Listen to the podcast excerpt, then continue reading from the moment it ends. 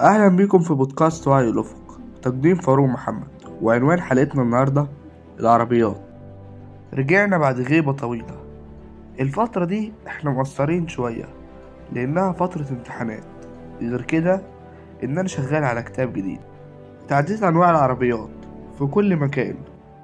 بأكتر من سعر وأكتر من فئة وأكتر من نوع. ونقدر نقول إن الصناعة الألمانية بتصدر كل حاجة. بس قبل ده كله تعرف تاريخ العربيات ومين اللي عملها؟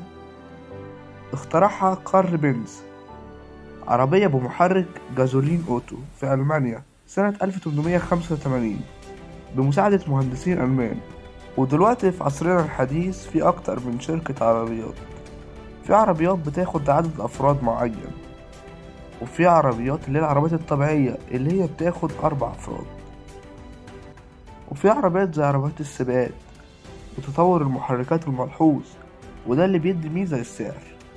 حلقة النهاردة حلقة بسيطة خفيفة على القلب. ومع كده تبقى خلصت حلقتنا. مشغولين في الامتحانات وفي الكتاب الجديد ولكن الحلقات الجاية هتبقى مميزة شوية عن كده.